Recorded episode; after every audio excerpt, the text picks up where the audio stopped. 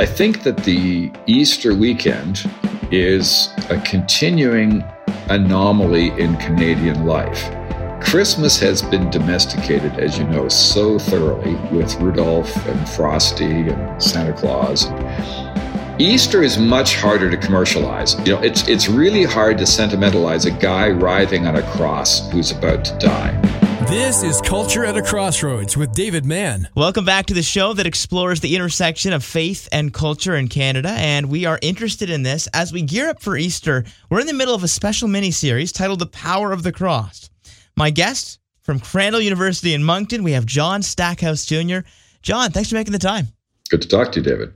John, among your distinguished career in ministry, you've found a way to weave in lots of humor. Do you get new material every place that you go? Life is an unfolding tableau of uh, comic potential, as you know. It's very kind of you to, to lead with that because I often find when I'm introduced, people will lean on the academic credentials.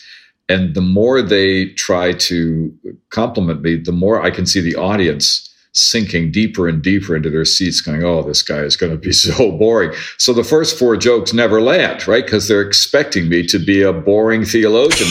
and by the fourth one, they're yeah. looking at each other saying, Oh, I think he, I think he meant that. Oh, that, that was actually kind of funny. And then they kind of sit up in their chairs and then I can really get going. So, so thanks for that. I, I promise to be as funny as I can possibly be and then we'll see I'd say any of your listeners enjoy the humor. John, you have uh, you know your background as a Bible scholar, professor, but you've had this desire to put yourself out there in the media. What's motivated you to do that? Well, I would say that honestly, uh, I mean, I wrestle with insecurity and conceit as much as anybody else, but I really don't care about putting myself out there. I really have always felt that the Christian faith has not enjoyed a good public profile in Canada. I grew up in Ontario in the 60s and 70s and spent the 80s in the United States and came back to Canada in the 90s. And increasingly over my lifetime, it seems that when we look at the major media, the Globe and Mail, the National Post, uh, Maclean's Magazine, if people remember that, uh, weekly news magazine, the CBC, uh, the major TV networks, Christianity is increasingly, and has been since I think the 70s, uh, the religion that the cool people don't belong to. It's the one that their parents belong to, and they've now outgrown that. And Christians are, at best, kind of genial grandpas and grandmas. At worst, they're dangerous kooks. And I just know too many sensible, healthy, useful, Christian citizens in Canada to buy into that stereotype. So I've been interested in saying, yeah, not all Christians are like that. You know, hashtag not all of us. And uh, particularly when it comes to evangelical Christianity, which is my own tribe, we certainly blow ourselves up from time to time. But there's also an important tradition of Christ centered piety, a very serious mission to the world, and of honest and honorable living that also needs to be part of the public story. And so I try to add that to the public record when I can. Do you think it's potentially cyclical that we will have some relevance again as spirituality is increasingly becoming more of a, of a curiosity for some Canadians? I mean, just to add to that, I was listening to an interview with David Brooks over the weekend, a columnist for the New York Times, well known Christian, and he said that prior to 2016, there was a few years there in his lecturing at Yale where there was this early 2000s it wasn't cool to be a Christian on campus and then there was sort of like this openness. I'm just wondering if maybe that will play out in Canada eventually. Your your read on that would be? I think the decline of the cultural importance and the cultural power of Christians since the 1960s has had uh, a good and a bad effect on Christianity in Canada. The bad effect has been, I think, a double standard. I think Christians are often treated worse than believers of other religions. I think that, with the possible exception of Muslims, who have a very up and down kind of record in the media, sometimes treated better than they deserve, sometimes treated worse. I think in, in mainstream media in Canada, Christians generally get off worse than especially Buddhists, but members of other religions as well, as, as the journalists fall over themselves trying to be respectful to religions they don't really understand. But I think also what's even worse is the increasing number of court decisions, of decisions by professional colleges of doctors, pharmacists, teachers, and lawyers that are actually hostile to, I would say, Orthodox Catholic and Protestant Christianity, making it very difficult uh, increasingly for conscience rights for physicians and nurses, for pharmacists, for lawyers, and for educators. So that's an ominous turn, I think, that we see increasing over the last 10 or 15 years. That's the bad news. On the other hand, the good news is that because new generations of, of, of, Canadians are growing up without any sense of being oppressed by or dominated by Christianity, they're open to it. And particularly in British Columbia, where I'd spent the last almost 20 years, Christians are about as rare as Hindus. And there's a sense in which we deserve at least as good treatment as anybody else. So the multicultural openness of British Columbians to Christians, I found refreshing. And I suspect that's going to be true in the rest of the country. Uh, a, a, new generation grows up that doesn't know the difference between Moses and Muhammad. These are students I teach at Crandall. We're a Christian university, but we teach lots of non Christians. And they have no chip on their shoulder. They have no prejudice. It's just, you know, let, tell me about it. I'm interested to know. Oh, that's a, a balanced response. I've just got to ask you was there a point in your professional career where it really became so overwhelmingly clear that you needed to help try to bridge that disconnect? When I came back to Canada from studying and teaching in the States, uh, I was a junior assistant professor, really, at the University of Manitoba in Winnipeg.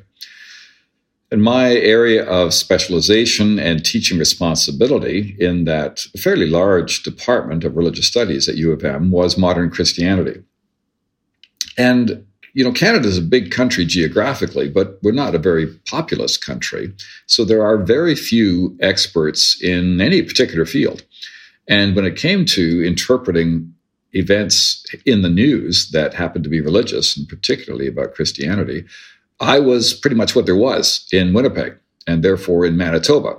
So fairly early on, I began to notice CBC radio would have these commentaries that they would run after the seven o'clock news or eight o'clock news in the morning. And I thought, I, have got an opinion or two. Let me see if I can talk to them about that. And uh, that began my connection with CBC Manitoba, where they also did the radio show DNTO, definitely not the opera. I did uh, not only several shows with them, but I worked on two series with them on the seven deadly sins and then the seven cardinal virtues, which came out in the 90s. And in fact, on Easter Sunday uh, this year, CBC's national program on spirituality, Tapestry, is going to run an interview with me on my book, uh, Can I Believe? Uh, Christianity for the Hesitant.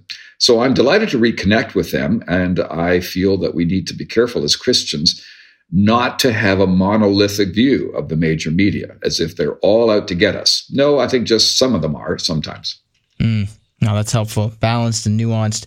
Uh, let's get into some of your your scholarship, and with Easter on the horizon here, such a, a prolific and really uh, climactic event in the Christian calendar. Uh, how do you see elements of the Easter story uh, bring openings to Canadians to further consider why the Christian faith is something for them? I think that the Easter weekend is a continuing anomaly in Canadian life. Christmas has been domesticated, as you know, so thoroughly with Rudolph and Frosty and Santa Claus. And, oh, yeah. Commercialized. You know, now major corporations sponsor TV specials about the commercialization of Christmas. You know, like the ironies are, are, are pretty deep. Easter is much harder to commercialize. You know, it's it's really hard to sentimentalize a guy writhing on a cross who's about to die, right? It's it's hard to dress that up for kids. And Easter Sunday morning, an empty tomb, somebody coming back from the dead, again, it's pretty hard to turn that into a Hallmark special. So what's happened, of course, is that it's been turned into a fertility uh, event. It's been turned into a spring festival. So we have bunnies and chicks and now, increasingly, I'm finding uh, friends of mine who are the parents of small children are under pressure to turn it into another Christmas, into presents for the kids on Easter, rather than just chocolate, candy. And now you're supposed to also have presents, presumably under the Easter tree. This is, I think, a kind of pathetic attempt of the commercial culture to co opt Easter. But Easter has too many sharp points. That cross really sticks in the throat as the commercial machine tries to swallow it. And I think as Christians, we need to push back against the co opting of Easter. And we need to get the message out that Easter is a very adult and very strange affair. It's not an affair for kids. This is about the Son of God suffering and dying for the wickedness of human beings, dying, going into a, lonely tomb, and then being raised from the dead by the power of God. This is not kid stuff. This is uh, wild adult stuff. And it was my privilege, actually, probably 10 years ago or so, to write a piece that the Globe and Mail actually published on Good Friday. And I deliberately took it on. I said, What's so good about bloody Good Friday? And I was intrigued that they would publish that. And I think we as Christians need to not shy away from the angularity of Easter, from those provocative points that are right at its heart, and refuse to give it up to the bunnies and chickens. And what kind of openings have you been trying to drive home when you have these media opportunities around Easter so that Canadians can connect to the sharp points that are so wrapped up in this amazing few days that we celebrate? Some of the research of my friend uh, Reg Bibby, the sociologist from the University of Lethbridge, over the years, as he has polled Canadians from coast to coast on their religious beliefs and practices, some of his data have shown that most Canadians either identify with Christianity or identify with being formerly Christian or acquainted with Christianity. So, unlike every other religion in Canada, most Canadians think that they know what Christianity is. That's the first thing. The second thing is most of them demonstrably don't know what it is. Any kind of poll that asks Canadians about the basic content of the Christian faith can you define the Trinity? Can you define atonement? Can you define incarnation? Now, these are very difficult theological matters, as you know, as a theology student yourself, but they're also basic to the Christian faith. You really can't understand Christianity without talking about Trinity, incarnation, and atonement. But most Canadians manifestly have, are clueless about these things. So we have this really terrible situation where most Canadians think they know what Christianity is, but they manifestly don't. So we as Christians, I think, need to be in the surprise business. I think we need to find ways of surprising Canadians with what we actually do believe, with the strangeness of our story and its surprising relevance to people's quest for meaning, for significance, for order, and for goodness. There is a lot about Christianity that people think they know that isn't true. In fact, in, in my most recent book, Can I Believe? Christianity for the Hesitant, I spent a fair bit of time, David, actually trying to show people that they don't actually know what Christianity is, that it actually is a stranger and more interesting story than we North Americans think it is. It might not be true, might not be true. That's up for people to decide. I, I believe it is. But at least let's get the story straight. So, a lot of what I think uh, uh, we need to do as Canadians is realize we have a massive public relations problem. People think they understand what we're talking about and they dismiss it, but they're really dismissing a very pale and sometimes actually fairly abusive version of the good news as it really is in the gospel. How would you fix the PR problem specifically about Good Friday, Jesus going to the cross and, and bearing our sins?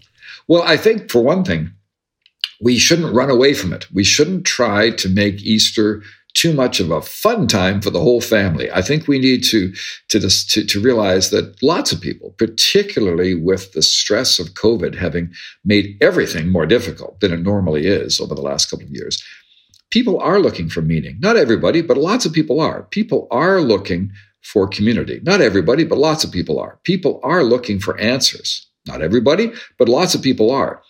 And so I think that if we can offer to people services, sermons, teachings on Good Friday that really do deal with this big question What is God doing on the cross? Why do Christians think that this man who is suffering under the thumb of Rome is actually the victor?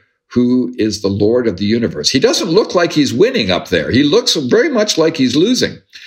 And when it comes to Sunday morning on Easter, I think we as preachers and teachers need to tell the whole story. I don't think we can presume that people understand Good Friday and now we get to celebrate on Easter. I think uh, when we get those people who come to church once or twice a year, I think we've got to tell them the whole story. Otherwise, Easter won't make any sense and it will be easily co opted into the ritual of spring and new life and dawn and chocolate and the opportunities lost. Mm. Yeah, without Good Friday, it would be shallow, and without Easter Sunday, it would be hopeless. Nicely said. Uh, yeah, I agree. Both are are so so crucial. The resurrection, uh, the Apostle Paul says that our faith hinges on this. If Jesus Christ did not rise from the dead, then what we believe in is is useless. Uh, but still, even to a lot of Christians, I think this resurrection is something that we don't know enough about. In your work as as a professor, uh, how have you tried to ex, you know challenge your students to expand the magnitude of what of what transpired there, Jesus rising above? Evangelical Christians, uh, of which I'm one, are really concerned to communicate as simply and as clearly as we can. That's a good thing, but we can oversimplify in our zeal to be understood to really understand what's happening on Good Friday and Easter Sunday, you do have to have both the backstory and the forestory.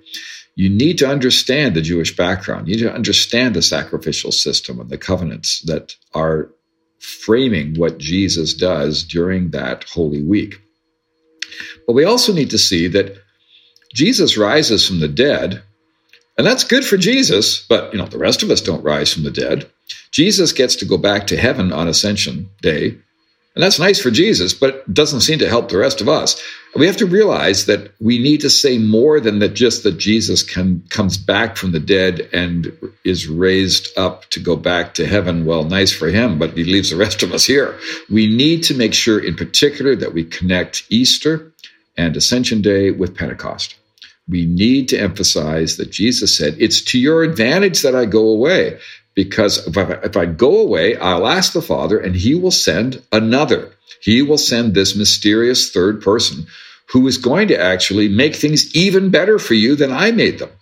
And I think that as evangelicals, we have always typically preached the importance of the Holy Spirit as well as of Jesus. We need to do a better job of that today as well. Otherwise, I think even Easter doesn't really make sense. Hmm. And what about our role of also then resurrecting ourselves and that identity that we have and inheriting every blessing with Jesus. The Holy Spirit is given to us to change us from the inside out, to walk with us day by day, to shoulder our sorrows, and to empower us to live the kinds of lives that manifestly do differ from the mainstream of Canadian life. One of the most interesting and overlooked books ever written on Canadian religion is a book by a sociologist at nearby Acadia University in Nova Scotia, a man named Kurt Bowen. He only wrote one book, as far as I know, on Christianity. It was on Christianity in Canada. Published in 2005, Christians in a Secular Age, kind of a boring title, kind of a boring book, 300 pages of stats and trends and so on in Canadian religion.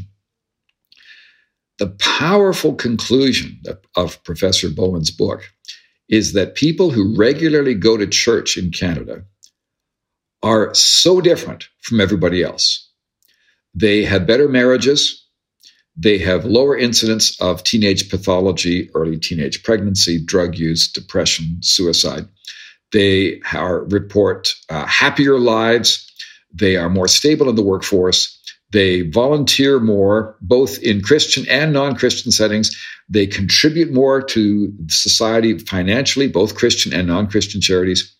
He said, if the rest of the population were like these church going Christians, there would be billions of dollars extra for charitable work in Canada. Conversely, if these Christians acted like everybody else, there would be billions of dollars that would disappear overnight from the charitable sector, and Canadian life would be immeasurably poorer. Now, this is really powerful stuff. He's not talking about people who call themselves Christians or who are spiritual but not religious. One of the most important data that show up, David, is his finding that it's only regular church going Christians in this category. Everybody else, they can call themselves Christian, they can call themselves spiritual but not religious, they can call themselves atheists. Sociologically, they look all the same. It is a sheer cliff drop from regular church going Christians to everybody else in Canada. Now, this is really powerful. This is really good news. Christianity really makes a difference in people's lives. I've seen the same data show up in the National Opinion Research Center in the University of Chicago. I've seen it in the Pew Charitable Trusts and their survey of life in, in America. Those are the two countries on which I know the data. Both countries, that is a really strong trend. This is good news that uh, I frankly uh, the secular media as well as the religious media need to get hold of. And we need to rejoice in that and I think celebrate that. Yeah, this is the power of the cross, the transformation that, that occurs inside of a person who's recognized what Jesus has done and has, has claimed that as their own. I just want to finish on the most recent book that you published, Can I Believe? And you you articulate really well the dichotomy of faith and knowledge that I think we can kind of get in ditches on when it comes to making sense of, of Christianity, let alone religion in general. And you know the disciples they they navigated this right? Even even when Jesus did die and and then rise again they were still kind of working things out. But there's this incredible shift that happens and the change in character of someone like Simon Peter. Um, and yet so many of us as you put it try to focus in on this unjustifiable certainty and or cynical despair. Uh, and yet that's just n- neither one of those is really what what Jesus is pointing to. What would you say he's pointing us to well, I think this Christian word of faith is really a basic psychological truth. Faith isn't magically spiritual. It's about trust. It's about knowing enough about someone or something that we then trust them and we take a risk with them. So this guy calls me and says, I want to do a podcast with you. Well, I check out this guy and find out who he is. And I, I learned enough about David Mann to think, you know, I think I can trust this guy. I think, I think I can go on with him, let him record me, let him put out my face and name and voice out there. I don't have much control over it. But because I get to know a little bit about David Mann, I then trust him and we enjoy this conversation together. This is the kind of thing we do all the time. I don't know for certain what you're up to, David, but I'm pretty sure I know, and I'm sure enough that I can then trust you to have, make this conversation happen. This is what we need to do on a much larger scale when we decide to marry somebody, or when we decide to raise kids with them, when we decide to form a business partnership. And this is what God asks us to do. That's the big ask is to give your life to God, but then God gives us lots of good reason to make that commitment in an intelligent and rational way. And what I try to do in this book is to show why 2 billion people around the planet think that this is a good risk to take. And would you say in your own personal life that you sway more to the certainty side of things or to the faith? Like if you're catching yourself every so often? Oh, I I'm quite convinced that we can be certain of really nothing except what philosophers would say are our own immediate frames of mind. I can't be less than certain if I'm feeling pain. I know I'm feeling pain, or about two plus two equals four. Other other than those kinds of things, we're just human beings. We we we all walk by faith, not by sight. Actually, the the key I think then is to put our faith in the right things and in the right people. And Jesus says, "I'm the way, the truth, and the life. This is where your faith should go." And I think he's right. Awesome. John Stackhouse from Crandall University, a great Christian voice for these past number of decades in Canada. Appreciate this. Good to visit with you, David. Thanks. And if you want to read up on any of the material that John has mentioned in today's conversation, you can find it all, including how to read the first chapter of his new book, Can I Believe, when you head to davidmannmedia.com slash podcast. Today's episode is a presentation of Legacy Financial in Toronto and Rayco Heating and Cooling in Peterborough. Next time on Culture at a Crossroads. We conclude this mini Power of the Cross series and we hear another testimonial conversation with Erica Boone.